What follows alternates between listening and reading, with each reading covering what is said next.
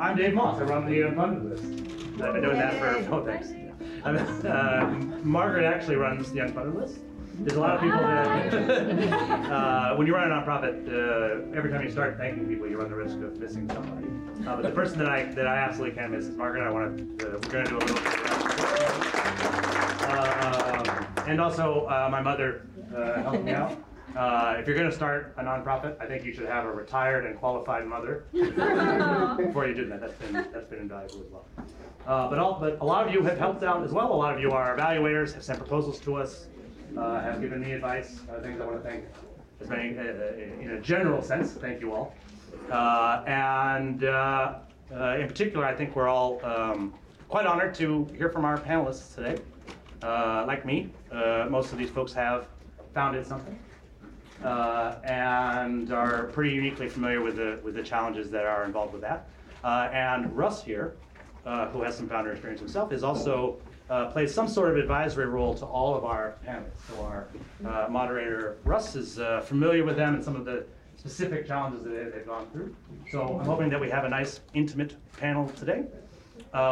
The um, motto for Unfunded List uh, in Latin is exadio compario conloquor, uh, which means listen, learn, speak. And I like to say that uh, no matter what we're doing, I want to make sure that everybody listens, learns, and speaks. So that's our panelists are going to do some listening, they're going to learn, and they're going to obviously speak. Uh, and in the audience as well, right? You're going to listen, you're going to learn. I want you to uh, also feel free to ask questions near the end. Uh, come up to our panelists afterwards. Uh, make sure that over the course of the weekend, uh, you all practice exadio, compario, conloquor, right? Uh, I also want to give a shout out to my to our runner-up Latin motto, which was "Scientia es potestas," uh, knowledge is power. Right? So keep try to keep those things in mind as you go through today. The more you know. See, how do you know how it's pronounced? Damn language, mom. um, all right. Uh, thank you very much. I'm going to remind everybody that we review proposals uh, twice a year. Our next deadline is March 1st. If you have a fundraising proposal of any kind, I'd be happy to, to get some experts. Some of them might be in this room, some of them might be in another room somewhere. Uh, but I'll get the most appropriate experts I can to read your proposal, give you the most helpful advice we probably possibly can.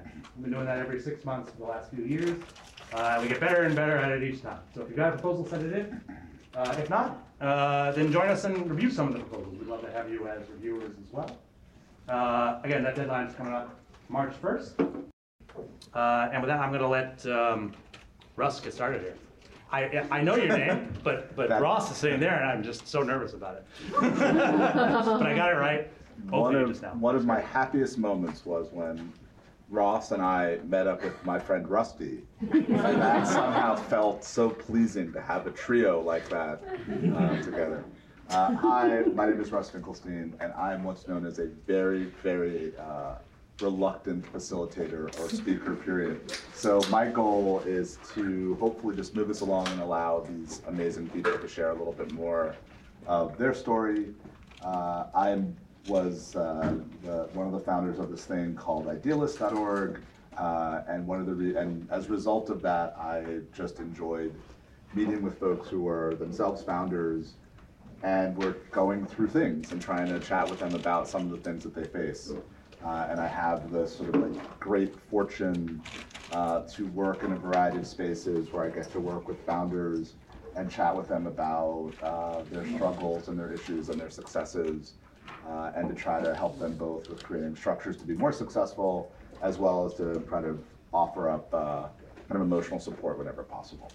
So the when I was chatting with uh, Dave, I said, you know, this is if I were to do something, especially this concept of founders and people who, who are funding them, if that's what this event has a sort of like a focus around that. Uh, I'd like to have a real conversation about the challenges that I've learned that some of them face when they're doing that work. So uh, yeah, welcome. Thank you all for for attending. And uh, I think the way we're going to begin this is by having you all share a little bit about what your work is and why it matters. So, do you want to start, Ross? Sure. I'm Ross Morales Rocketto. Uh, I co-founded an organization called Run for Something. Uh, we recruit and support young, diverse, progressive folks who are running for state and local office for the first or second time. Uh, our work matters in large part because there's no there's no pipeline on the left uh, or in progressive spaces, or there hasn't been in the past uh, for people who basically weren't white dude lawyers uh, to run for office. And so a huge part of the work that we do is changing what it looks like to be an elected official, to make it so that something that, you know, somebody in Columbus, Ohio, like can see themselves in.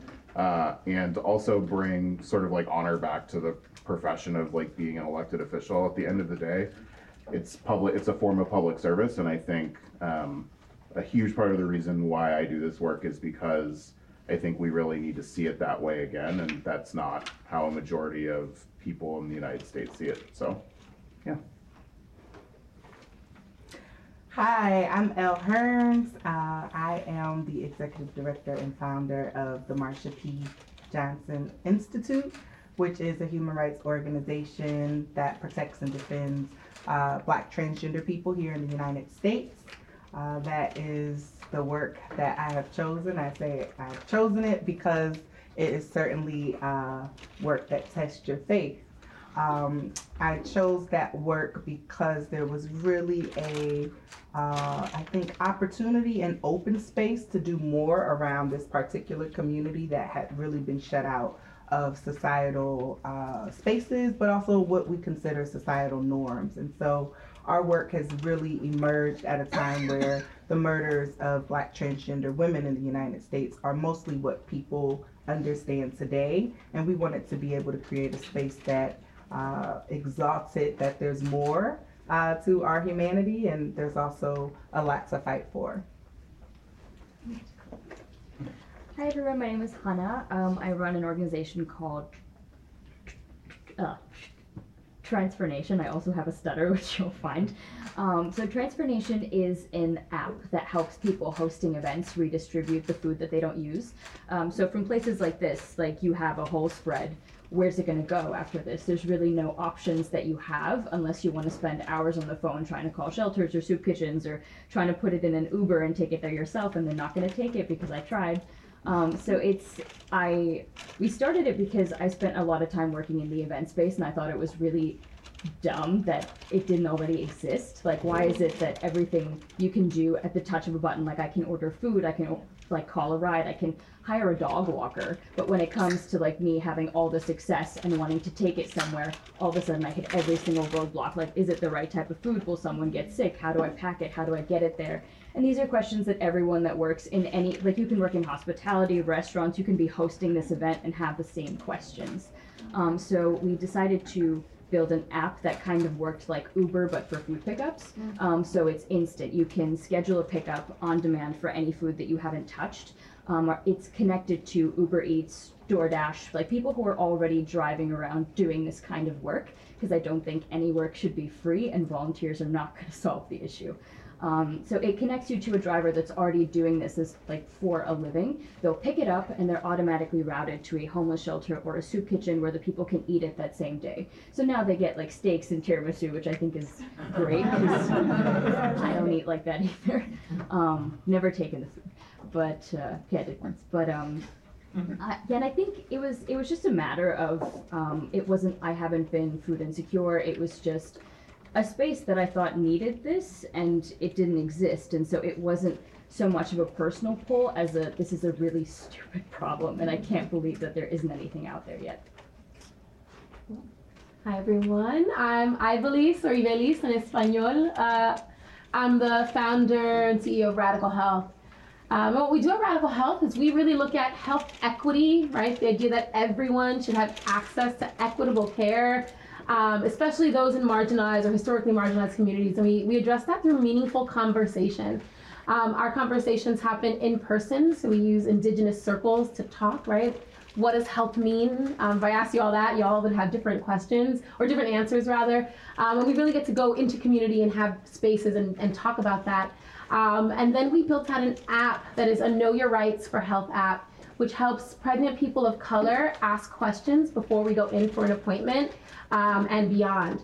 Uh, so I always talk about when we look at, at health, especially, we probably spent more time picking out one of those lunch boxes or you know coffee or tea than we do thinking about our appointments, right? And, and what questions we should ask. Um, and today in the US, black women die on average three to four times more likely during pregnancy um, compared to their white counterparts. Um, and a lot of that is, you know, structural bias and racism, but more importantly, um, it's the power and the agency, right, to hold a healthcare system that doesn't serve any of us well um, accountable and really help foster those more meaningful conversations. Um, I started this because I'm from the Bronx, I'm born and raised there, I still live there. And even though I had a really successful career in healthcare, I trained physicians on new drugs that would come out. Um, when my mom was diagnosed with cancer, uh, I realized it didn't matter how much money I made, didn't matter how smart I was, or how many great people I knew and all my connections. We were still in a hospital and in a system that treated us unfairly uh, because of our skin color and because of our socioeconomic status. Um, and so for me, it was really just troubling to see that you know you could have all the resources and not be able to navigate the system and also not be able to be be heard and be seen um, so i kind of wanted to change that and want to change it with people who don't necessarily have the pedigree or all the letters after a name just knowing that what you've lived through and what you're living through is important and needs to be centered and valued um, and together through that organizing and coming together of conversations and self-agency is how we change healthcare So it's easy to see across the, the responses that all of you were reacting to voids, right? You all noticed a void. I'm curious, uh, going off of actual questions I told you I would ask. Um, Can you talk a little bit about like what you did in the way of like landscape analysis? I'm just thinking about folks from this room who are thinking about maybe starting something. So how did you go about making sure you thought there was a void? How did you go about making sure that in fact there was a void? What was that process like of you of educating yourself about what the landscape was before you decided to say like I'm going to go and create a thing that's going to try to impact this problem? And we can do that in any order you decide. I'm, I'm happy to start. So I worked in healthcare as my like day job, and then because I needed to do something more fulfilling, I was a community organizer. Um, and so for me, I just literally pulled everyone I knew to my dining room table, and I said, "Come over. I will give you wine and free snacks. Let's just talk." Um, and started asking questions about like you know there was I had a teacher, a doctor, my aunt, my cousin, um, and I mean pretty much if I saw any of you, I'd be like, "Come over. Don't worry, it's not weird at all." Um, and just started asking questions about like so you know when you have a problem, right? Like, do you feel like you trust your doctor? And what are the things if you had a magic wand, what do you want? Um, and it was through that process that I just started organizing and grew out of my kitchen table pretty fast. And then started going to everyone I knew who worked at a nonprofit. And I was like, can I like just chat with you? Can I chat with, you know, your, I went to a music program where they taught kids cello. And I'm like asking them questions about health, right? And it turned out that like the music teacher was like, yeah, like all these kids and parents keep coming to us. We're like, I'm a cello teacher. I don't know what to do. Um, and so just started expanding and I mean, really organizing, using community organizing principles to ask questions. Yeah, so I love the kitchen table. I think the kitchen table for uh, so many of us, especially uh, Black people, uh, Indigenous folks, uh, people of color, uh, is such a place of symbolism, but also just of importance. Um, so, you know, what I'm doing now, I didn't know people did that for a living. Uh, so I love this like oh, community organizing principles. I started using that. I didn't know that that's what I was doing for the longest time. I had no idea that there was this thing. You know, I didn't know the nonprofit industrial complex. I had no um, no knowledge of what that was coming from where I come from in Columbus, Ohio. There really aren't a lot of nonprofits, um, and certainly not profitable ones. Um, so I kind of came into this work on accident. Uh, I wanted to create community space for other women like me, and there wasn't any space like that that existed. And so, at the very beginning of my professional uh, journey, it was really just organic and unpaid and completely unthought of. I just wanted to create space for other Black trans women. Uh, I was creating that space while the murders of black people were happening by the police. And so that work kind of merged together and kind of formed this larger narrative around all Black Lives Matter. Um, I think during my time with Black Lives Matter, I got exposed to the world in a way that I never had been. So I understood what was happening in, um, you know, cross cultural movements, but also what was happening in black movement. And one of the things that I was clear, there was no designated space that was specifically for black transgender people. And so what was constantly happening to me is I would show up in, in a room, very much like this, you know, coalition meetings or, or whatever the case may be, and I was the only one from my community. And so I was just like, I'm sick of this. Y'all keep inviting me, and I'm here by myself. It's 50 of you, and it's just me. And what started happening is there were people who became very resistant to that, who I was working with. And I said, okay, y'all tired of hearing my mouth. I actually am just going to quit, and I'm going to do my own thing. Um, but doing my own thing was something, again, I had no knowledge of. So, you know, I think it's just important to share some of those stories. Sometimes you have no idea what the hell you're doing and you want to give up. But I think one of the things that I've always tried to maintain is that I'm still connected to whatever the experience I was having that led me to a kitchen table. I was fresh out of jail. So that was kind of why I was like, you know, I was lonely in jail, but I was also lonely in the world. How can I create some community with people who might have that experience in their future? How can I interrupt that from happening to them? So I always just try to stay connected to like what was my reason at the very beginning, as opposed to all of the things that will become your reasons once you create something. Because most people will tell you that their number one reason um, well, maybe most people won't say this actually, but I'm going to tell you the truth. It's money. Most people stay in it for money, um, but it's really important to make sure that your your foundation is there, so that money isn't the root of uh, what keeps you encouraged. I think I love what you said. I think when I think of the void that we initially set out to fill, it was so different from what it actually became. Like when we started, I was like, "Oh, we're in the food space. We're we're solving for hunger." Um, but I think very quickly working in this space, like I I realized one, I cannot speak for the hungry population because I've never been there, and I shouldn't feel like I have the right or the experience to be a spokesperson for that. And two, it's just that I don't know, just because you're giving a hungry person a sandwich doesn't mean that you're solving hunger. Like, hunger Right, exists because people can't afford to buy food, not because they don't have access. Um, so that, but also, like, I realized as I was going on and sort of trying to navigate the space that, like, there's a lot of other things that can be solved for when you're solving for one thing. Like, I think for, for us in working in the food space, a lot of it was just we don't use people in the way that like in a fair way like to to actually solve issues. Like we rely really heavily on unpaid labor. We think it's okay to pay people minimum wage to do a job that maybe is impacting one population in a very positive way but then is keeping people at the minimum wage or expecting them to work for free. And so I think as we continue to move into this space, I realize that we're not working in the hunger space, we're we're working in the environment space, but in my mind, I think the most important thing that we're doing is that we're actually creating more like economic opportunity for a population that works in the nonprofit space that is very much overlooked because the service providers aren't really seen as like the population that sh- should be benefiting while doing good. And to do good a lot of the time means to work for a very low wage or work for free. And so I think in we started out as like a hunger organization, but realized like very quickly that is not like you could be working in a space and people can tell you your environment, your hunger, mm-hmm. you're this, you're that, but like it doesn't. There's so much. All these problems are interconnected. I feel, and so when you start with one, you're gonna realize like, oh, it's connected to this, and it's connected to this, and like a hundred other things. And I think the important thing is to find something that you feel comfortable representing um, and making sure that if you're working in a space that you don't represent properly, that you find the people who are and bring them in. Um, I think I we, to be completely honest, we were short staffed and like I didn't have the time to do as much community outreach as I would have liked.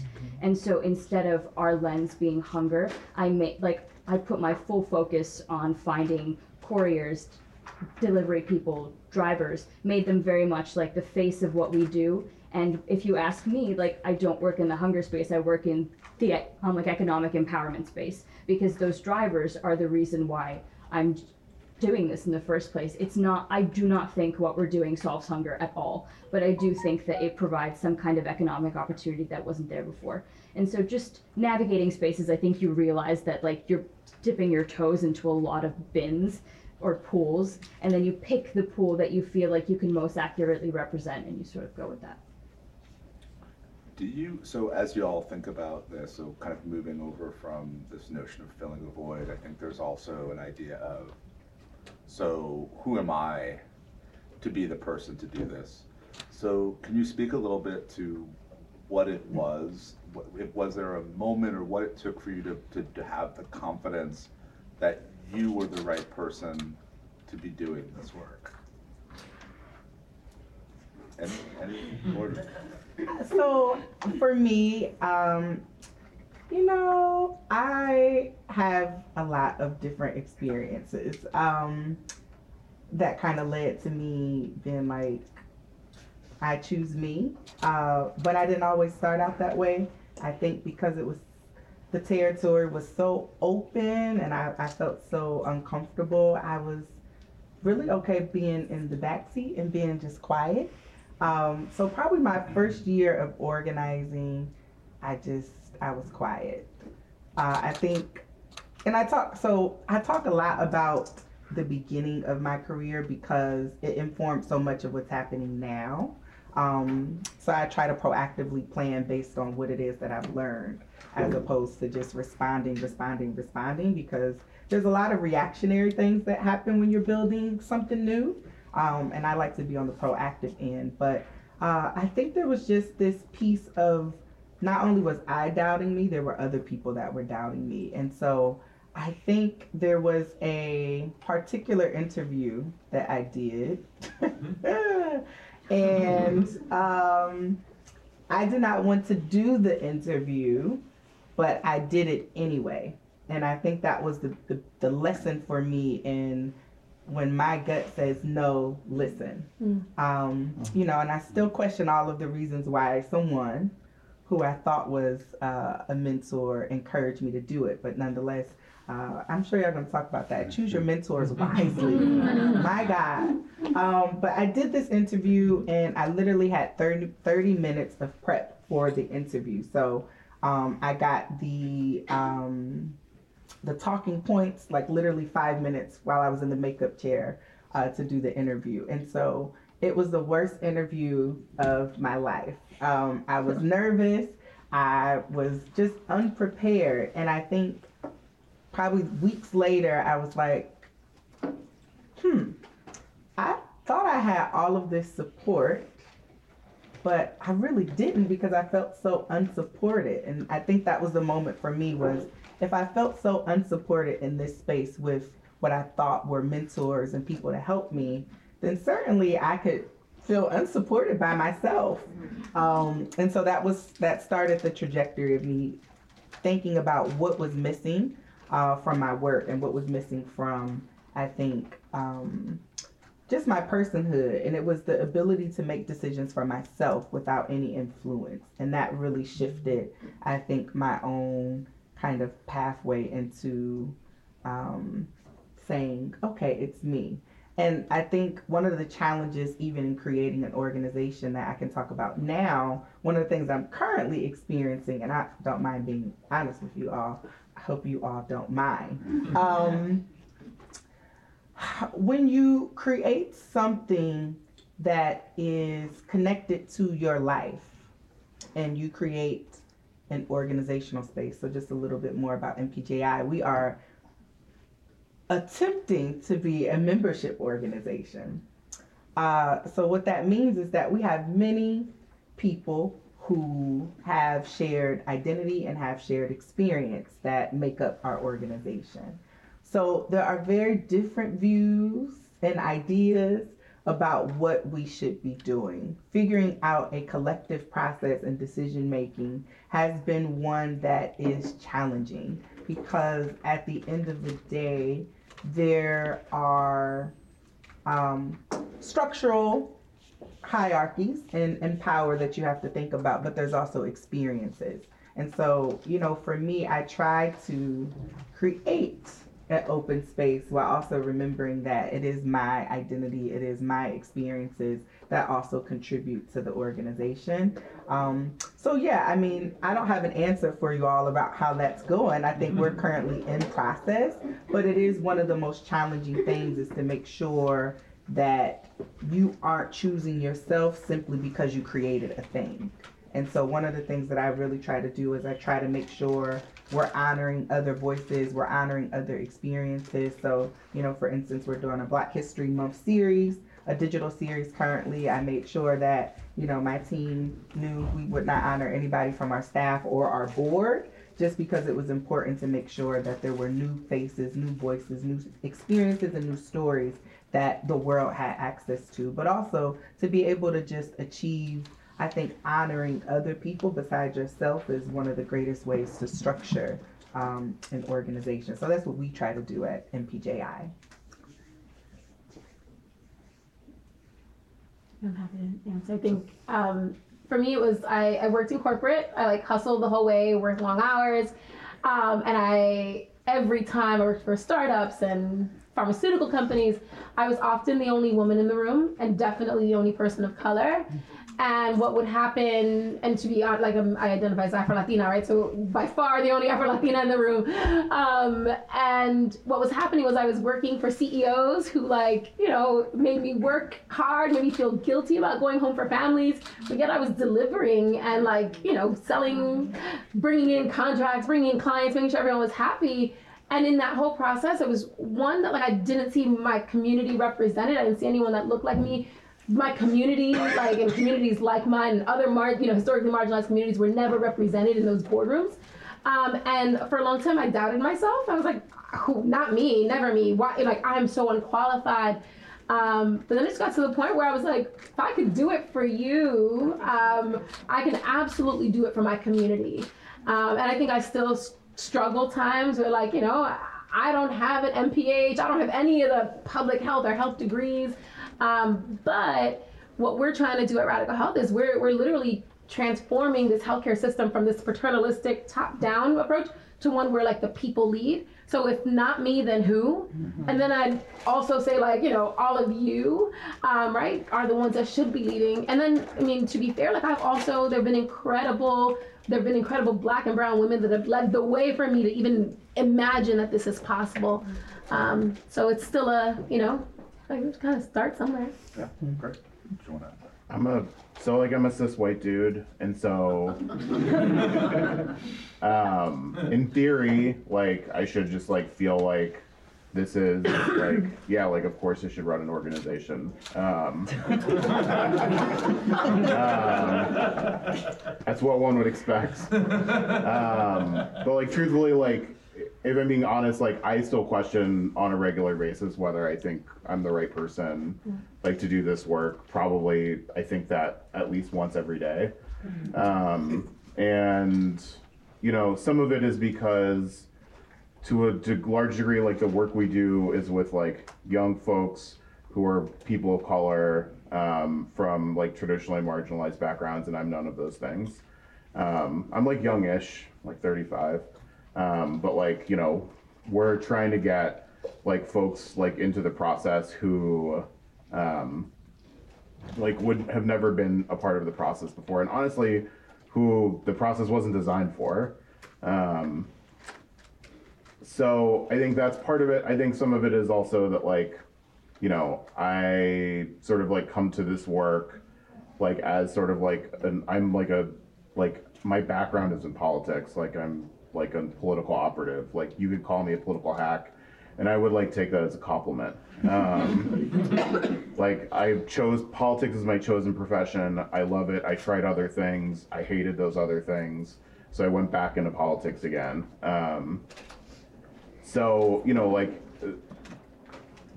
I think that to like a large degree, like there are probably also people in the space that would probably be better at this work than I am.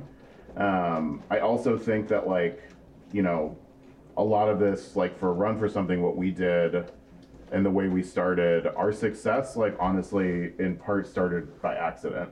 Uh, my co-founder and I, like literally, like thought about this idea we were like, well, like let's give it a try. We thought it was going to be a side hustle.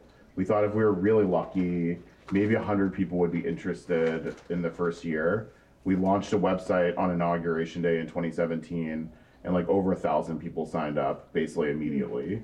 Um, and now 46,000 people have told us that they're interested and running for office, like all around the country. And so, you know, some of it, I think to a degree, and part of the reason why we're doing it right now is in part because like there was a moment and we got all those people coming in and we literally said to ourselves like holy shit like we this is not what we were planning to do. And we have to do right by all of these people. Um, so that we literally set out to build an organization that was completely different than what we had originally designed and thought about. That was like for the folks that were coming in the door and telling us that they were interested. And i think a big part of what both my co-founder and i think a lot about is what happens to the org after us. I don't think either one of us have any intention of staying for the, you know, for like 10, 15, 20 years. I personally believe, like, especially in youth organizing work, like, if you can't relate to the folks that you're working with, then like you shouldn't be the one running the organization. And so I will eventually age out um, of the work that we do. And you know, for us, we want to build an organization that is stable and can exist for the long term. And also, like, you know, we also want to build a leadership pipeline in our organization that makes it so that the folks who work at the organization and the folks who will eventually own whatever it becomes after us uh, are the people who are from the communities that we're looking to work with. So, Well, it should come as a surprise to no one at this event that um, fundraising can be a problem. So, in the course of your work, if you were to offer up, you know, a, a tip, a specific thing you feel like you've learned along the way to folks who are attending, what would that be? Um, I would like to jump in here. we, I have so many thoughts on fundraising. We tried the traditional fundraising route. We are nonprofit. Um, it does not work for me. Um, as many times as people have told me that it doesn't play out on an unequal power dynamic, that is a lie.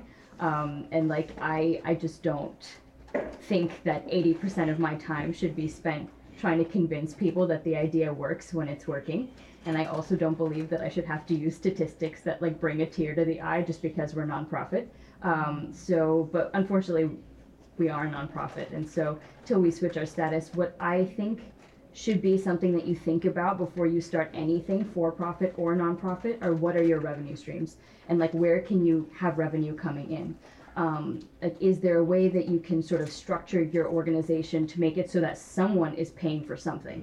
And i'm not saying that like you should have people who cannot afford to pay for what you're offering pay for it but there's always a party that can pay for something and you have to identify that. Because i think it took us like two years longer to actually get started because we were so bent on trying the traditional fundraising route. And it's really not for everyone, especially when you're first starting, because you mm-hmm. end up spending so much time just trying to build relationships. And if you don't have a fundraising person, you're going to spend a lot of time doing that and not enough on actually building what you're building. And for us, we're at 100% logistics and operations. So there's pickups going on every minute of every day. And in the beginning, if I wasn't supervising that, then who is? Like, if our service is complete shit and I'm too busy trying to fundraise to keep it afloat, like, it just doesn't make sense in my mind. And so we haven't had a donation dollar come in in like the last five years, but what we did start doing is convincing corporations who are scheduling these pickups to pay a fee that so instead of paying a hauling fee for trash, you would pay a donation fee. You would get a tax write off for the donated food, which is valued very high because catered food is valued very high. And you get to positively brand yourself as like, look, Goldman Sachs is. Oops, I signed an NDA. um, X company is now Goldman Max. Goldman Max is now like a champion for environmental justice and um, food safety in their community. Like so, base so they are paying to donate free food, which is which was the biggest pushback that we got. But they're also getting a lot of other things for the payment that they're making. And you'd be surprised if you push a little bit what people are willing to pay for. And so, if the traditional fundraising route is not for you, because it was not for me, um, then try and before you start, figure out like who can pay for it and how you can have at least one revenue stream coming in so that even if you lose all your funders, you have a little bit that can keep you afloat.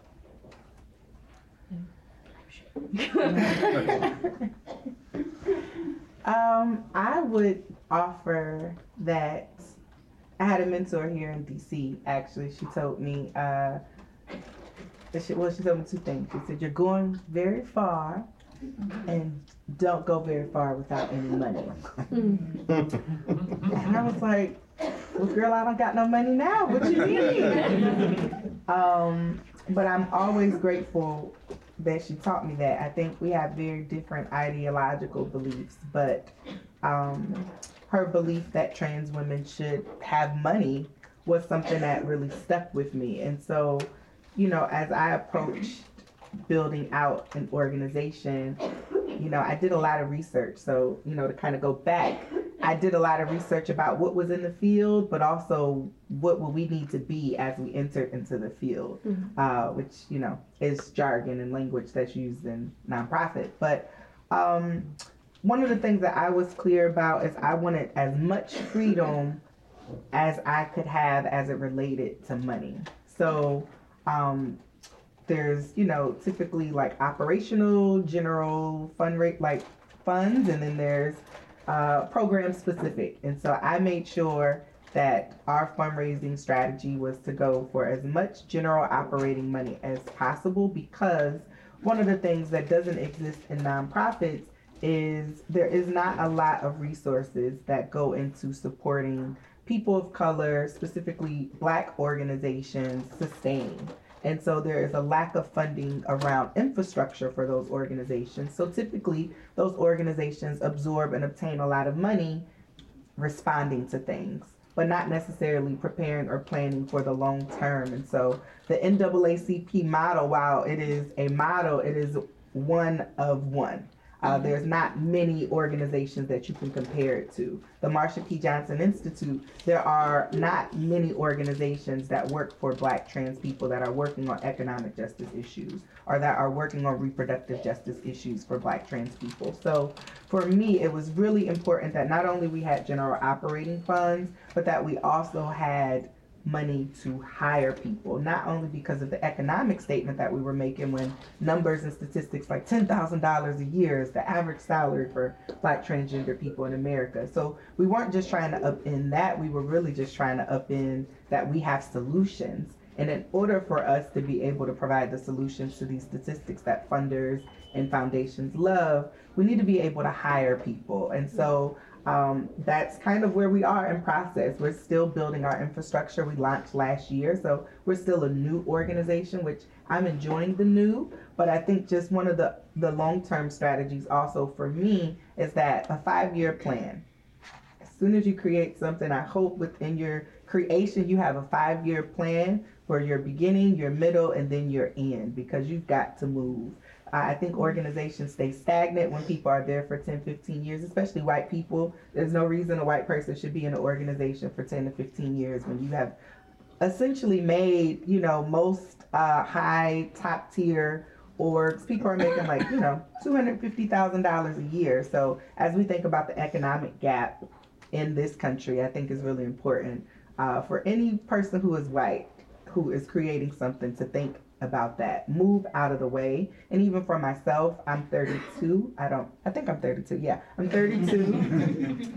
My five year plan, I created this organization when I was 30. By the time I'm 35, I should have learned enough that I need to be moving on to something else. But I think I say all of this because that also is a part of the infrastructure fundraising that mm-hmm. you certainly want to be considering is am I putting this organization in a financial sound place so that in five years I can move on. Uh, one of the things about revenue streams, I think that's also really, really important for us because we are somewhat, actually, no, we are. We're a political organization who has uh, political beliefs that are not necessarily mainstream or affiliated with any particular uh, party, uh, it is very difficult to obtain resources to do political work. And so that's one of the things where, you know, for us as an organization that is anti capitalist, we also struggle around what other revenue streams do we choose. So we try to do our best to create relationships with partners that have shared beliefs as opposed to just taking money from any mm-hmm. organization or company that throws it at us. So, you know, I think the values of your company, the values of your organization are certainly what you have to consider in your fundraising strategy also. Yeah, um, I think I mean, I want to echo y'all. I think hit it on the the head when we talk about revenue streams, right, and and the succession plan or the exit plan. Um, for me, I founded Radical Health, and we are a benefit corp. So we didn't go the nonprofit route, um, and a lot of that was I wanted to do good work, but I also wanted to have to create generational wealth for my family, for my community, for other folks, and be intentional about that. Um, and I think that like you know they've already said I think everything that needs to be said. But the one thing that I'll say is like sometimes we start organizations and we want to give back, and we're all about how can we give back. What I would challenge you to think about is what can how can you give up, right? And giving up of power. Um, and so whether that is right. What we do is we give up education so that folks are empowered and they can kind of take this on. And if I'm successful, radical health does not need to exist.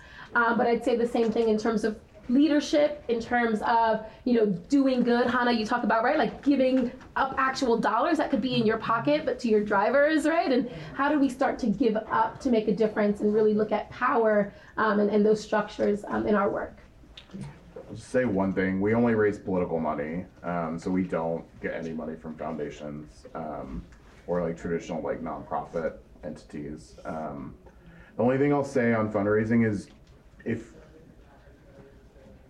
if you don't want to fundraise, then don't don't be a founder. like truthfully, like it's hard and it sucks and honestly it's demeaning and oftentimes demoralizing. There's a lot of terrible things that are associated with fundraising, um, especially the kind of fundraising like we basically are just rely on like rich people and like grassroots donations. Like those are our two revenue streams, um, and so the power imbalance there is real, and you will have to do things that you don't want to do, and it will not feel good. So if you don't want to do it, then go be like a managing director for like someone that you like really believe in. That's you should all start your own things and like fundraising is a part of the job and it's terrible.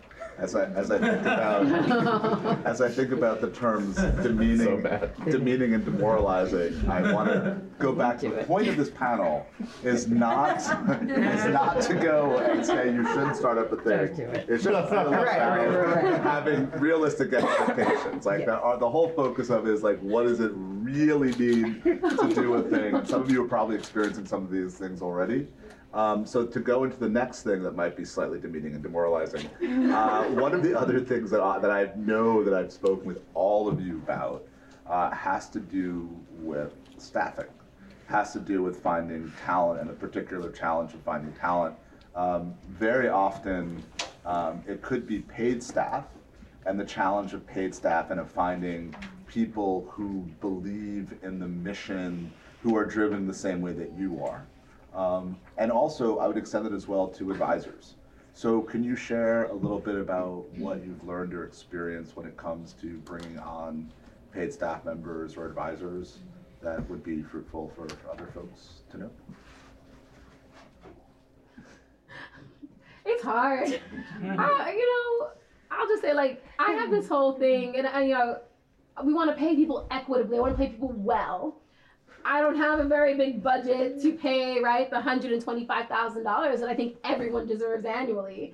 Um, so then we find, you know, the, then, you know, we have folks who can afford to work for free or for very little, but are so far removed, right, from the work that we're doing and understanding the cause, right? Because there's a level of privilege. Like if you don't need a salary, then great, but like then you're not understanding. Then I have folks, right, who I want to hire who are from the community who I think would kill it and have the passion and get it the way I do, but like they have a whole family to feed and you know other families and whatnot. And so it is the hardest it is the hardest thing to do then we hire folks um, you know and, and it's a combination and you know getting folks to come on and not and so i don't know i, don't have a solution aside from um, I don't really have a solution. Um, aside from though, I will say on the advisor piece, and Russ has been great at this, is is having having folks who can who can who can advise, making sure that they understand, you know, you're as vulnerable as you can be and you choose to be with like the realities the challenges and even some of like you know my blind spots but also my concerns. I'm always having this concern about like you know the white man on my team like do we bring him on? Can this be all you know poc led you know black and, and it is it is just always a challenge and if y'all have advice i'll take it Yeah. We've gone through a lot of people. Um, just because we're in that phase where I can pay a very high hourly rate, but I can't pay for a full time person. And so it's it's difficult to find a person who can take out the number of hours that I need them to take out during the week while balancing their other part time job. Mm-hmm. And so until I can pay full time, I realistically am not going to get the kind of candidate that I need. Mm-hmm. And so it's it's just difficult finding like and then you hire someone and turns out like they're not the person that you thought or like the, they don't work in the way that you thought they would work and it's just an absolute shit show. But like it's so i have made much use of using 1099s like a lot of contractors because you have to date the person before you marry them. Like you can't just have a full-time person come on if you don't know if, if you're going to work well together and so i made the mistake of marrying many people before dating so now i only do I've realized that you know it's okay if we work with 1099s. They put in a lot of hours. We get the job done. We're a very lean team. We're all remote and we work. We're in three states now, so it's it's fine. Like we're working. Um, so it's it might not look like the traditional team that I thought, but like I think we'll we'll get there eventually. But for now, like I feel like it's like just you don't have to have a huge team like even if it's just two people and you're mm-hmm. working well then then you're working well. Like i think mm-hmm. there's a lot of pressure to feel like i need to have a team and like people like have like i need a media person. But like do i really need a full-time social media person? Like probably not. Like we don't do that much marketing and we're doing fine. So i think like you kind of work with what you can, like what you have and the budget that you have until you reach a point where, maybe, where maybe your budget's bigger than date and then get married mm-hmm. Um, I love this question actually, because it is a shit show, and uh, you know I hate it also. I think one of the things that I've You learned though. don't hate it. You haven't met the right person. It's a process. No, no, no, no, no, no, no. I hate the process. I hate. I, I hate no, no, let me dating. get I hate dating. Yeah. I love the process, but I also hate the. It's a love hate relationship, There's and love in there. there is lots of love, but there's a lot of hate. Um, oh God! I mean, there's so many places to start. I think you both like encapsulated a lot. I think um, I have so many thoughts around this just because it is. It's probably like one of the main parts of, of your job as a founder is finding the right team. Um, oh God, I've tried a lot of different things. You know, uh, so one of the things that I think is really important generally in life, but also in your work, is you have to be committed to failing more than you are winning. And, um, you know, as someone who likes to win, you know, like even at the spades table, I'll stab you uh, if it means I win. Um, losing is so hard for me. I take it so personal and um, it makes me so sad. Um, but, you know, I tried many things with creating my organization, and I'm still trying many things. And I think I'm at the end of kind of like the year two learnings. Um, I set out to create one, an all black trans board, because I had never seen that before. I had never seen an organization have like an all transgender group of people, but black people. And so I thought that was a good idea. Uh, not that I still don't think it's a good idea. There were just things that I knew would come up. I just didn't know they would come up. Um, and so I'll just start there. It's just you have to have a lot of patience with a community of people who have been disenfranchised from so much. Um, because you're not going to get the outcomes that you desire immediately. Um, and I think I'm in the place of, am I not getting the, the, the, the results that I desired, or is this just not working? You know, how, how, how much longer do I stay patient versus I want to win when I want to win? Um, so that's one part of just like a structural challenge that exists. Um, staffing, you know, uh, God is good. Uh, you know, so consultants are great. Uh, it gives you an opportunity to have a tryout. Yeah. You know, it's like speed dating. It's like we give you a 30 day contract, we'll give you a 90 day contract. Um, I tried that as an experiment to see what results would I get. And so I hired two people from my community who I knew very well. Or you thought you did. Or I thought I did. Yeah. And it was the worst. Mm, I don't want to say worst because it was, I loved it. It was, it taught me a lot. I learned to love what I learned. Uh, but going through it was really hard because I was like, huh.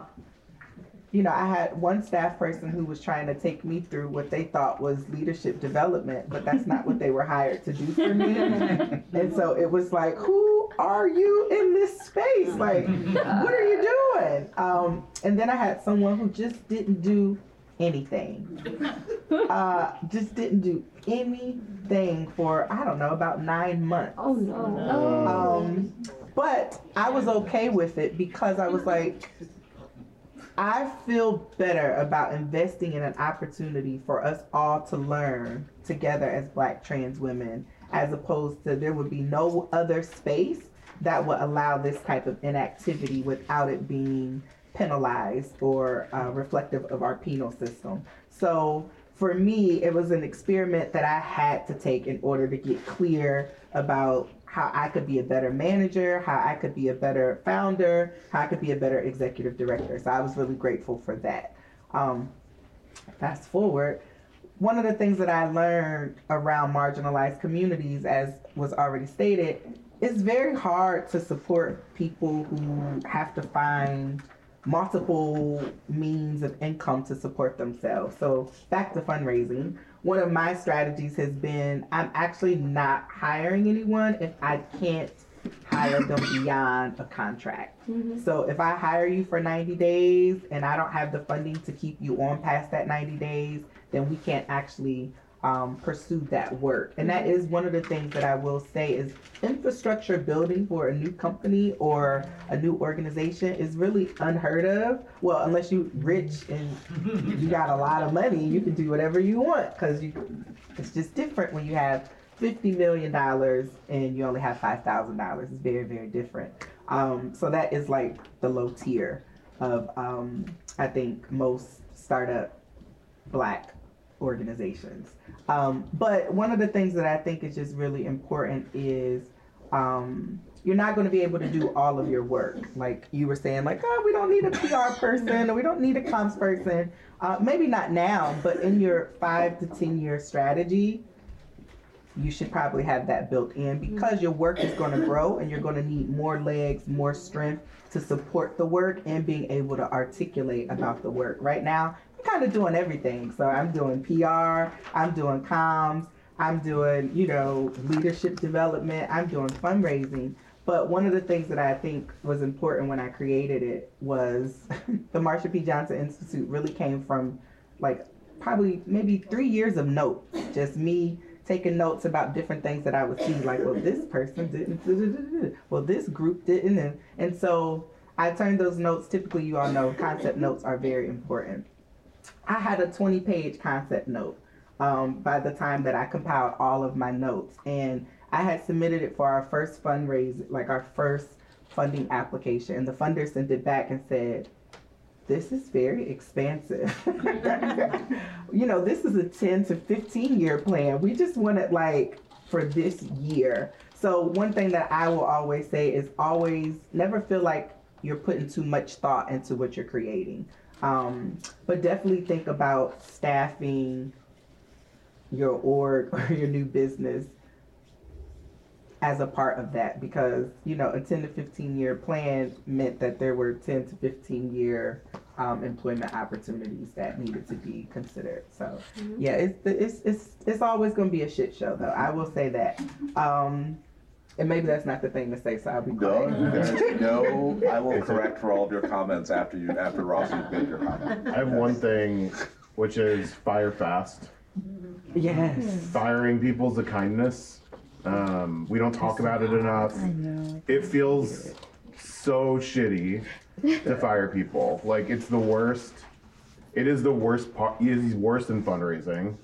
Um, and fundraising is a really terrible part of the job. Hierarchy is terrible. i was like i don't know if i thought of i don't know Firing people is just terrible. It doesn't feel good. Like there's nothing good about it. Um, but it's necessary. Sometimes people just aren't a good fit for their role, or sometimes people outgrow the role they're in, and the organization has nowhere else for them to go. Or like sometimes the role that they were filling at the very beginning isn't the right role, isn't the right fit for them three or four years into the organization's development. You know, like what you need when you're a startup is like at the very beginning is different than what you need five years in. i'll talk about it It's and it's yeah, it sucks. Um, I think and before, I mean, Russ knows we've he's been very helpful. He's the receiver these of all of our texts, right? All of our Yeah. tears and texts. Russ catches them all. he's- notice yeah, he's that i'm correct after all Russ knows too much. Russ probably knows too much. Um, uh, but you know, I think it's not just firing; it's also like catching conversations early with people as you begin to see like, okay, this person doesn't seem happy anymore, and like, is there actually something I can do to make them happy? And if the answer is no, then like starting to have those conversations early so that you don't end up in a place where like they just like up and like peace out like you know at like literally the least opportune time which is like if mm-hmm. you let that happen they will just up and peace out mm-hmm. at the least opportune time. And there's nothing wrong with you know like it's a rational decision from their perspective. And and they don't probably mean you any harm. And like it can be really challenging. So i think like having more conversations about coaching people out firing things like that i think you know I don't have enough people to talk to about it, so like Russ just like hears about it all the time. we haven't had to fire that many people, but like when you do, it just sucks. Anyway, so that's a thing. I would just that's like I think the hardest part of the hiring process is the end. But this is not an inconsistent uh, perspective from founders, unfortunately. and part of it is just they're very short-staffed, and they want to focus on mission, and they want to have someone who's just going to come in, learn quickly, do a great job, and let them do more. And a bad hire is an emotional, it sucks time, your emotional capacity, you're disappointed. So it's, and oftentimes the hiring process that they have at early stage, or that you may have early stage, is not particularly well thought out. So folks can get in who, if you had been more deliberate, might not have made it through a process like that. Um, okay, well, let's go to something, let's go to a different kind of bad thing in the life of being a founder. Um, What have we not so hit yet? This is, well, this is being a public person. So for many people, actually, uh, one of the sort of interesting things is for many people, there is a desire in some part because I want to be in, on, you know, front of the stage, having people listen to me talk about a thing. And I want to talk a little bit more about what it means. You're not supposed to be shaking your head to no yet. conversation. But talk a little bit more about like what it means to feel to, to be representing an organization, to be a founder in public, and what it means to you know to have to carry that with you in the day to day, professionally. In any order. if someone is feeling more hopeful or positive, they could start. But I'm not going to expect that. So just go ahead. I'll, I'll start. I'm hopeful. Okay. This is a positive. Okay. Um, There you go. I think I, just I didn't get into this to be on stage and to be on green couches and like have a platform at all. Um, but what I will say is I have a few like just guiding principles um, in being this public piece or public person. Um, one is like I have to speak authentically. For a long time, um, in my real life, I've had to code switch so I can straighten my hair, show up, you know, at the office and enunciate on my words and be very polite. And then I'm like on the block with my cousins and my friends, and it's a very different. I mean, it's not that it's very very different still. Um, and for me, it was like, how can I be authentic and honestly show who I am at all times, and and make sure that I'm rep- actually being rep- like representation for folks. I never had a role model that looked like me, that talked like me, that showed up you know, like this um, to places. And so, being this per- public persona, it is my duty and my responsibility to show that like you can be this and you can be your full self. I also have like a commitment to speaking truth to power. Um, so if you look at me and speaking online, I'm constantly calling out racism and structural bias and racism. I mean, I'm just going for it and centering the experience of folks who have been marginalized, so black, brown, indigenous, uh, you know, LGBTQ plus, and so in that though there is a weight that that comes with it. Um, you know, I'm fearful, and this is like worst case scenario, but like you know, I have a young child at home, so I'm always mindful of like not putting him on social media and making sure that I create like a private space for myself and to exist. Um, but at the core of it all, it is just like I lead with truth, authenticity, and I will constantly come up against power and speak truth to that, and also just honor the folks that have come before me that have allowed me to do that, and kind of set the model too, um, especially today where you can be vocal, I can speak my truth, um, but also like know that in that speaking of truth and that in this role there's a bit of protection and and power that comes from it. So, huh, that's the, that's the positive. Okay, now let's go to Hannah. I think I am going to say something positive about it. I I obviously didn't do this to be on stage, but um, I think the cool part about it is that like a lot of the time, like at least when I first started, like you don't see founders that look like you a lot of the time, and like what you see when you go into a room, you're expected to sort of act a certain way and speak a certain way and sound like you know exactly what you're talking about. And the majority of founders that I have mingled with have because we're in the tech space have been white guys. And so I think it's it's a I I like it because it kind of shows people that like you don't have to talk like I have a stutter so I'll get on stage and start like da da da da um, like stuttering a lot of the time and I'm like you know what? It's just like part of my speech and I've never seen another founder who gets up on stage and stutters and so I'm like I'm gonna get up there and I'm gonna stutter.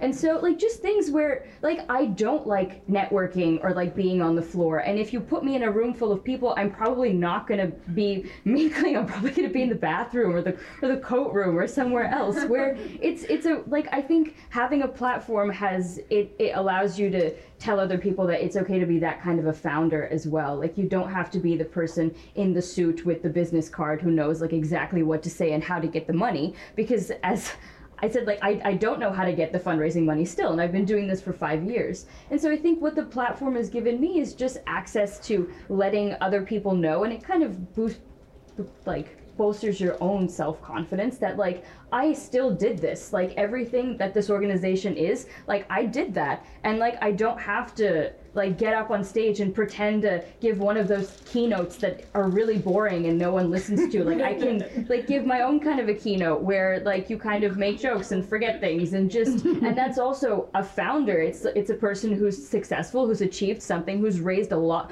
not even raised a lot of money, who's, like, earned a lot of money from something that they've created and looks a way that you wouldn't expect them to. And I kind of like the shock value of that. Mm-hmm. Uh, ooh, um, you know, uh, this is such a hard question for me.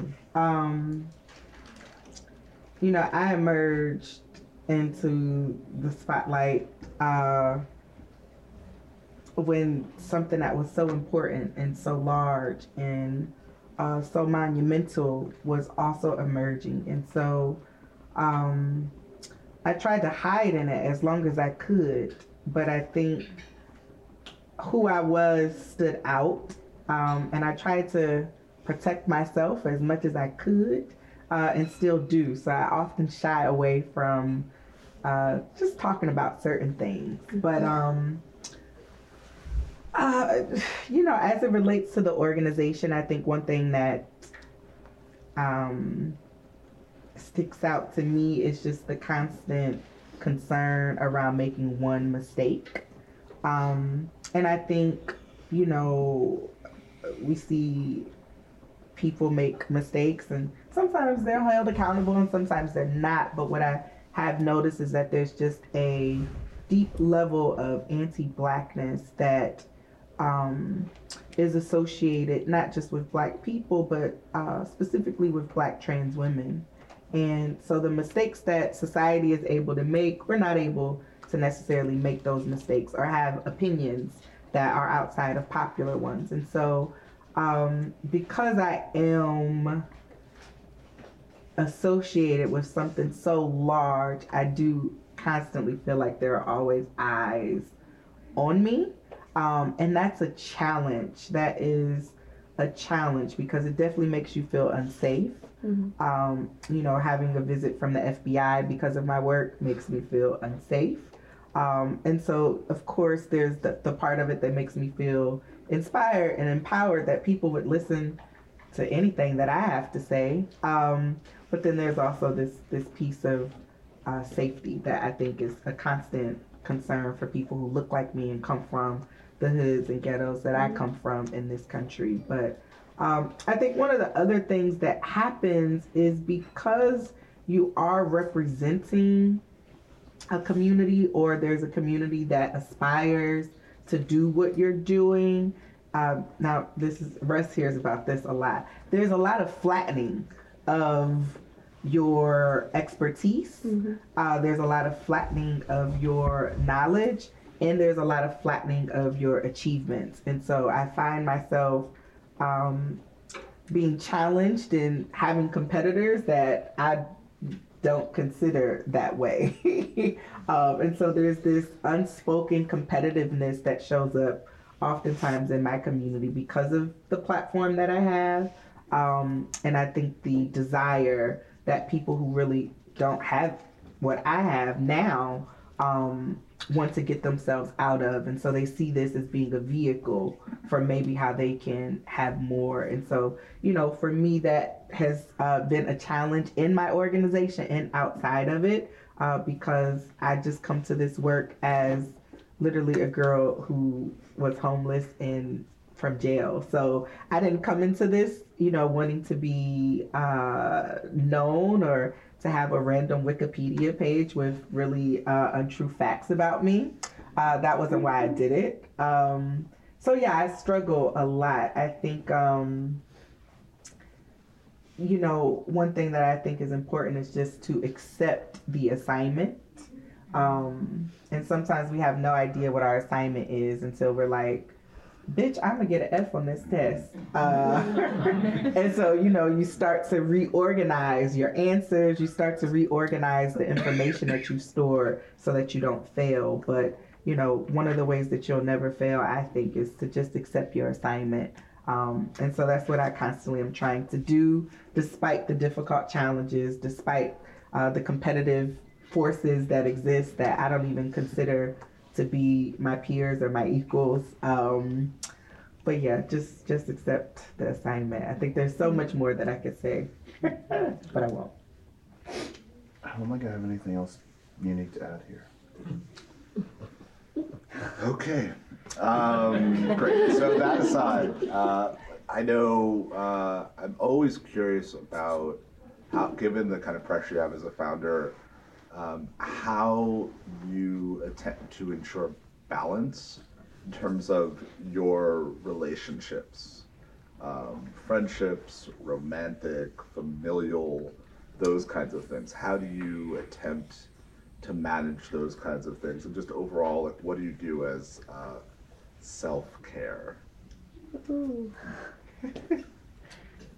I I can I have stuff to say on this. Sure, say it. um, so my partner also works in this space and she's also very busy. Uh, as a matter of fact, she's like gone for like the next two weeks.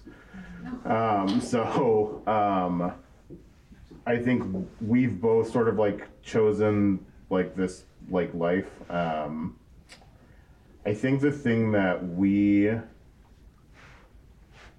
is the hardest is the intentionality piece. Um, like we're both always tired. we're both like mostly angry all the time. Um, and we both work in the same space, which I think is like maybe like a is a little bit unique. Um, so like a lot of our conversation is actually about a lot of our personal conversations also about work. Um, we also both work from home when she's home. Um, so we also hear each other talking about work all day on the phone. Um, and I think the the the piece that we found that works is that like we need to have extraordinarily clear ways of communicating with each other, um, which means that like we need to actually create process in our relationship around how we communicate because we uh, if we don't uh, then it's really easy to fall out of balance. Um, and it's really easy to like get angry with each other or mad because like someone like didn't walk the dog for three weeks but then they come back from like a grueling trip and they don't want to walk the dog. And the person who is home is like well i've been walking the dog like four times a day for three weeks. It's your turn. So you know and those are really small things but i think like it spans everything because like when you do this work I think the thing that I sort of find as like an overriding feeling is like I feel exhausted all the time, mm-hmm. like emotionally, physically, like every way that is possible to be exhausted. And I think if we're not being intentional about the way we're talking to each other, about how we're spending our time, then like we let life happen. And when life happens is like when you fall out of relationship and communication. So I think that's been I think the thing that we've learned, I think it's different. I think that is different for everyone, what communication looks like. I think the one thing we are lucky about is that we both understand the demands of each other's job. Um, and so we do give one another sort of like the grace like associated with it. It's like, yes, I know you're really tired, and that's like why you didn't do that thing, or like why we didn't get each other gifts, like for, you know, like a birthday or something like that, you know, like, um, and I think everything about it is about communication. Uh, and then last year, we said that we were going to say yes to friends, um, which meant that when we were really exhausted and really tired and did not want to talk to anyone, and people invited us out, we were like, fuck it, we're going out. And we're going to go see our friends and we're going to invest in our friendships again. And that's actually been one of the most rewarding things that I mm-hmm. think that, and we both agree with this, that like, that either one of us have done in the last year, which includes our work, is just like reinvesting in friends. So like, I mm-hmm. would just say, even when you don't want to do it and it f- feels so hard, I would say like, just say yes because like those relationships will give you like more value than like you can imagine. Although when we were out to dinner, you brought up names, and the two of you were discussing, is that someone who we are going to put the time aside for to see? Right? Do you remember that? I remember that. So you were just like, well, did they make the cut of oh. like? I think what's important. You're very mindful of I that. think what's important to us is that you made the cut. I always make the cut. So, oh, um, I always. There is something going It on. is just something Yeah, happening. yeah. yeah, yeah. Um, I think that the power of saying no has actually been so good for me. Um, I spent a lot of time saying yes all the time to uh, my family, to my friends, to romantic partners. Um, and one thing that I was noticing, I was like, I'm getting a lot of yeses back. What is what is going on? Um, and I think there was just this instinct to like give everything because I was giving so much to my work. So it was carrying over into my personal life. So saying no has been such a, a gift to me. Um, but one thing I am learning to do is to say yes to myself. So that means I might be late for a meeting if I'm going to go get my nails done because that's necessary. Um, or I might be late to a speaking engagement because I needed to get an extra hour of sleep. Um, you know, so I think it's really just finding the balance within yourself and also just creating some very clear boundaries and I, I struggle i'm a gemini so i struggle very greatly with boundaries. I like to try to do everything and then i get bored easily so then people get mad at me. Um, but then i think there's also this thing where i think um, i just don't want to have any relationship with anyone who is associated with my work. So i'm like i want you to be completely so far removed from nonprofits, organizing, politics. I, I actually don't even want you to have an opinion on that. I want you to not care. Um, it's, it's like I spend 60 hours a, a, a week, you know, like doing this work. And so it's like I need to have a space that is just for me that is just completely disconnected. So I find myself actually wanting to reinvest in friendships, but not actually in any of the friends that I have. like I'm like, give me new people uh, who are completely different than I am, but also completely different than what my day to day consists of. They just gotta make the cut. Honey, no, we're doing new, we're doing tryouts. New friends, all right. Tryouts, yes. Well, I'm a Pisces, so I don't know what that means. I'll I tell you. I'm very serious about work-life balance. I don't like when I well I work from home now, which we used to have a workspace, but now I work from home, so I'm double as serious about it where I do not want to talk about work after 7 p.m. Like I will mm-hmm. not discuss it at all regardless of who it's with, my fiance, my parents. We will not talk about work and they know that. We're like don't like if if something happens, I'll tell you. Otherwise, just think that we're still trucking along. We're just doing the thing. And I think it's really helpful because otherwise, when do you stop thinking about it? Like from the time you mm-hmm. wake up to the time you go to sleep. Like it has been since I moved to New York. It has been the thing that I've been doing. And I don't want to wake up and go to sleep thinking about food waste or garbage or like what it is that we're doing. Like and I think another thing that like a lot of people have stopped doing that I recently discovered again is hobbies and having things to do outside of your job because we i don't know for some reason i seem to think that if it's not contributing to my career or i can't monetize it then it's not worth doing um, which is a really bad way to think but a lot of people think that way and we've stopped doing things just because like it's what you want to do mm-hmm. and so i started doing a ton of stuff after work like taking improv classes and like doing stand up stand up secretly and like things like that that just really i keep i okay but i tell everyone just not where it is. But just hmm. and i've noticed that like no one gives a shit what my job is here. Like they don't care if i'm successful at it if i'm bad at it. All they care is if i'm funny or not or if i'm a good improviser which is so refreshing because it has nothing to do with anything that i spend the first 16 hours of my day doing. And I think it's important to have those things that have nothing to do with your job, or like you don't have to talk to people if you don't want to, but just having things to do that are stuff that like you like to do. Because I doubt that any of us like every single aspect of our job. It mostly just makes us angry.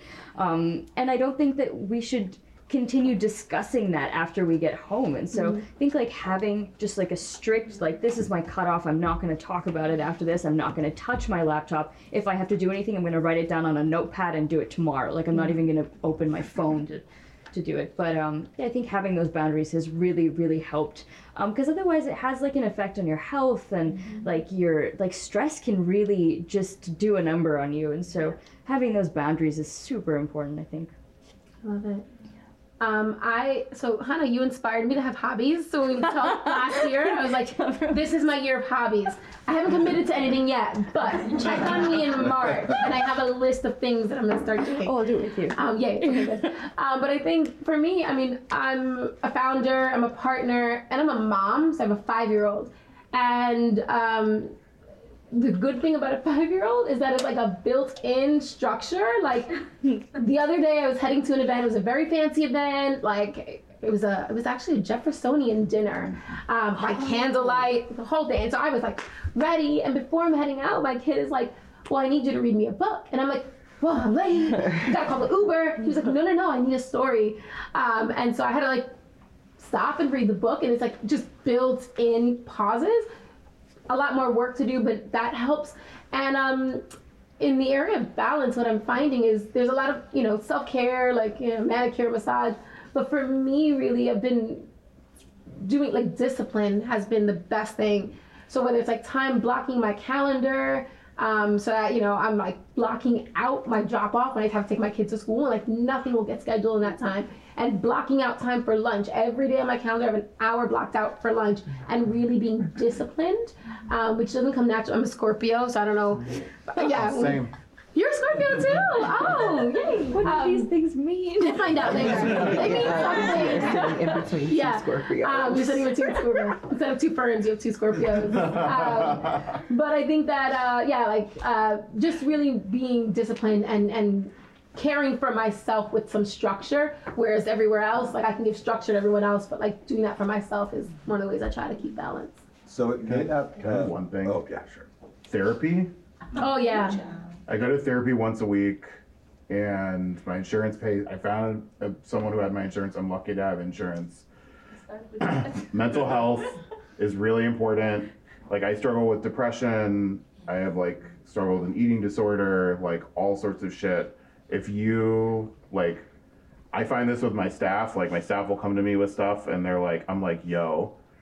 That is for your therapist. Like I don't say that out loud, but like I'm like like I can't help you. I can't help you with I I'm not qualified to help you with that. Um, but like it's really I say I would just say prioritizing mental health is extremely important. That's So it probably won't surprise you to know this, but we've gone very long. Oh. Uh, I'm, Longish.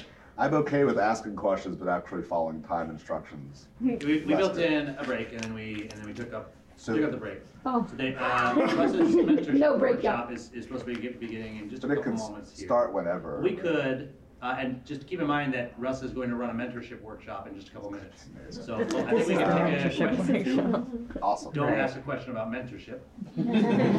Russ is going to run a mentorship workshop in just a couple minutes. So if you have, uh, I think we- we could take one. You cover any other category but that, because that's. yeah. If, does anyone have? I have a question. Sure. Yeah, first of all, um, I really like the diversity that I'm seeing right now. It's really inspiring, and it's I feel like empowered by behind the scenes stories that you're telling us, and I feel like it's uh, relatable and real and honest. And thank you so much. And um, my question is, uh, you're talking about um, failures, right? Uh, what if? Uh, when do you know you have to stop, or when do you know you have to get back up again?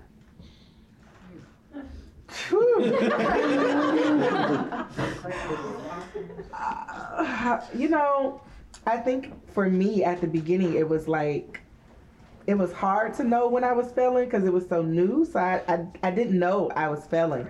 Now, I know within, I know very quickly.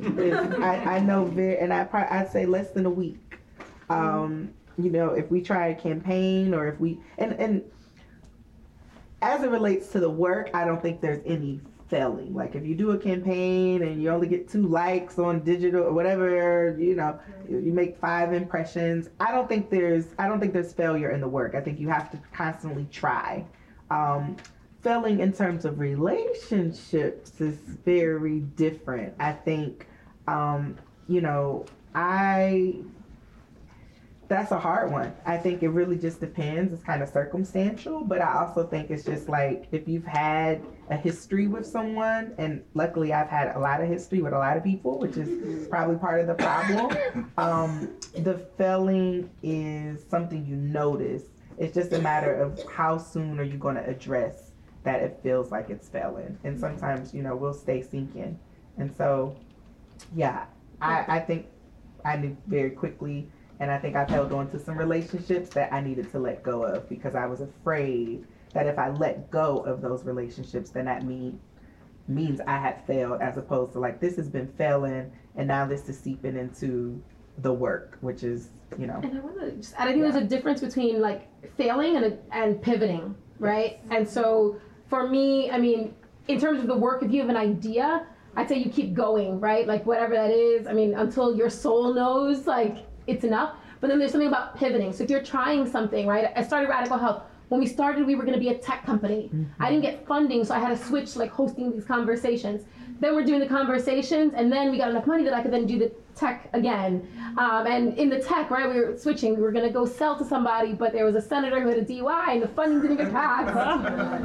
and so now we're like, all right, crap, we're going to go straight to consumer, and we're going to go straight to the market. And so there's a big difference between like I mean to the extent like in the work like you can pivot. And so don't be afraid if you have an idea that you're gonna you know do one thing and it grows and changes over time it, that's just pivoting. And that's allowed and I welcome that to everyone. Like pivot fast. Like find traction. Look where the fruit is. Look where the funding is. Look where people are saying yes.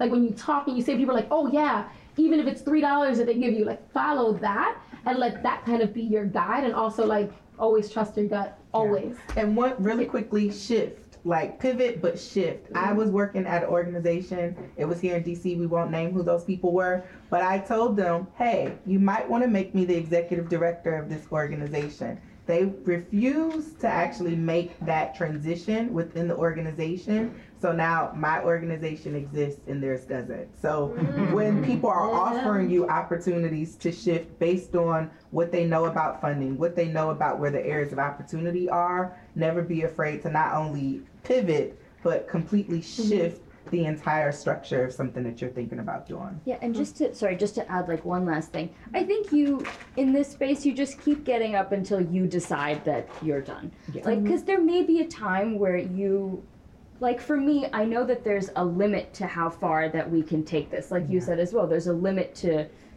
the number of years that you're going to spend.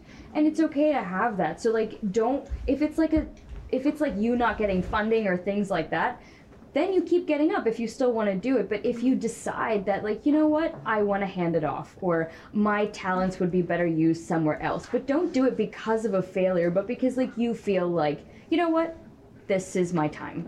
I think, And, and you'll know when that is. I think very often founders do this thing where they're saying that they're starting up something, but they never actually do anything. Mm. So they'll go and they'll continue saying like, I know, I'm- I know. Right, I'm doing, I'm doing the thing, but they never actually have goals set up that show, that cr- allow them to create a notion of momentum. And I'd Yeah. say that if you have a set of things like that, that help you to believe, like, ha- build confidence in yourself to do the thing, show that there's momentum, like, I think the more you can have some of those things to start, usually that builds then a sense of confidence in yourself and allows you to say, well, I had some goals, I'm not doing any of these things in support of that. Why is that? And kind of take a step back and try to answer that question. Oh. Oh, Let's do, we'll do, we'll do two more questions. yes, you do Those are the hands I question, saw. you do question and answer. There's, there's a workshop right after this. Hopefully some of the folks are sticking around, We still get a chance to talk, but Okay. So my there and then question there. uh, relates to how do you manage uh, gatekeepers, both gatekeepers outside our communities and gatekeepers inside our communities that sort of risen to a certain level of uh, status, they now consider themselves gatekeepers whether in community of color or not. I feel like I keep giving very long answers, so I'm like, I don't want to respond, but I feel like I have to. Um, that is something that is inevitable in the work, especially. it's just depending on how big your work gets. Um, that's just something, you know, and maybe Russ can maybe talk about what it's like to found something with other people because sometimes the people you found something with become gatekeepers. Um, and that in itself is a huge struggle because you're not only fighting about resources, but you're also fighting around like the fundamental vision and the principles and the goals. So, you know, for me, it was just to create something on my own where I didn't have to have those kind of fights with anyone, that we could stay completely clear. So I would just say never be afraid to create something on your own. If it's something that you believe in, it will surpass any of the gatekeeping that mm-hmm. people think they're doing against you. Yeah. Uh, so uh, gates have many holes in them and many other entrances. so go under, around. I mean, I see this all the time in community and outside. So someone who thinks they're in power, but they forget the admins and the people on the ground and people who hold space in community and forget that like I, I really believe in community organizing as a power and people mm-hmm. power. So pull whoever you can. Whoever says no, that's fine. Let them keep saying no. They'll be so busy doing that they won't see you come around the back. People, people, gatekeepers are always accountable. to a set of individuals, whether it's a set of community members or it's a donor or a set of donors. If a gatekeeper is a problem, I've always found, and this is something I even tell our candidates when we're working with them around endorsements and things like that, go to the people that they're accountable to mm-hmm. and organize those people. Mm-hmm. And if you don't know who they're accountable to, which is often the case once you get into the nitty gritty of community organizing, everybody has a boss. Sometimes people's bosses are silent and you have no idea they're working together. You stay focused on your plow. Just stay mm-hmm. on your plow so that you don't have no squigglies because sometimes you won't even know who people are accountable to, and that's just the nature of the game. Um, my question had to do with more of sustainability in regards to um, starting off the organizations. Um, a lot of the time, we're always in the mindset of giving, and so we kind of forget about ourselves in that. And so, my question to you guys is how are you, um, especially if you're doing this full time, then factoring in um, how you take care of yourselves, like in regards to like finances and, um, you know, having a family or having um, loans or whatever responsibilities you guys may have, how are you um, factoring, whether it's through fundraising or through grants, like how to then take care of yourself? Well, I guess when you're first starting, definitely date before you marry whatever it is that you're starting. Like it's just I I don't know. I think you never want to jump like always like take the risk, but don't jump headfirst into anything without thinking about finances because you're not going to go very far. And like it's it's good to I think it's so what what I did so this started in college and then when I graduated it was either like work on this or like take the consulting job. And so what um, so what i ended up doing was working part-time at like a vintage store. So i could like pay for my apartment while this was still sort of starting up because those boots there? oh no no When you see us next time, we're gonna have the same we've, boots. we've by been the way. operating for five years now i can get the boots but um yeah but just definitely think about like because if you can't if you're stressed about like making money for yourself when you're first starting it's going to be really difficult for you to focus on what it is that you're trying to build and so i think i would definitely recommend like try and monetize off of any sort of skills that you have. Like if you can do graphic design then do it on the side. If you like i didn't really have any of those types of skills. That's why i ended up working at the store opposite my apartment because it was like close and i could be on my laptop there. But just anywhere where you can get a job that like pays an amount that you can subsist off of while it's still growing is is super helpful in terms of the very beginning of, of anything.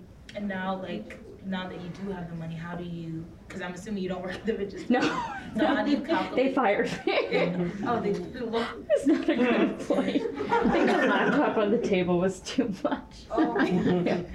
So now that they do, how do you then factor in like, okay, this is how much um, you're gonna take out of this or make out of? So yeah. it was gradual. I started with the amount that I needed to live.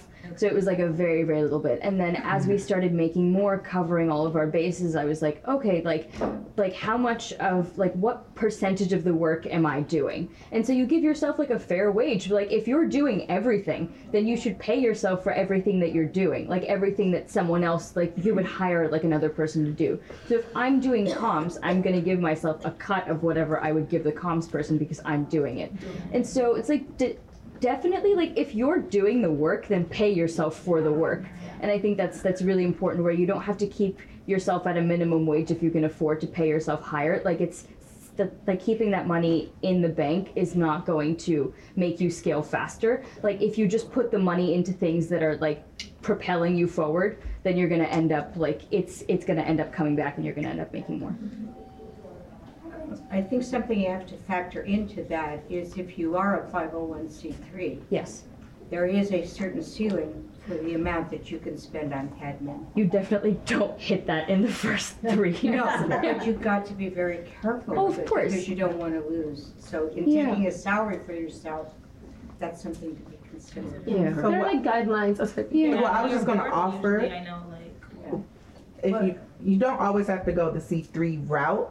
So with that fiscally sponsored projects, my organization is a fiscally sponsored organization, and so one of the things that we try to, how I think about even my own pay, I probably had three raises in our in our two years just because I started out at the very bottom, and then I was like, actually, what is the industry standard for executive directors? I would like to be as close to what my peers are as possible, and I'm still probably way off from where most white cisgender people are in the, the nonprofit industry, but that was how I based like my ceiling. So I said, okay, funders, this is where you actually have to fund me at because not only do I need to live, but this needs to be somewhat equitable. Um, and so, as an organization that's constantly thinking about that, I'm constantly basing each of our positions off of what is the standard average for this position within the industry and how close can we get to it, even if we're not going to have all of the funding. Another piece that I just wanted to add in that's really important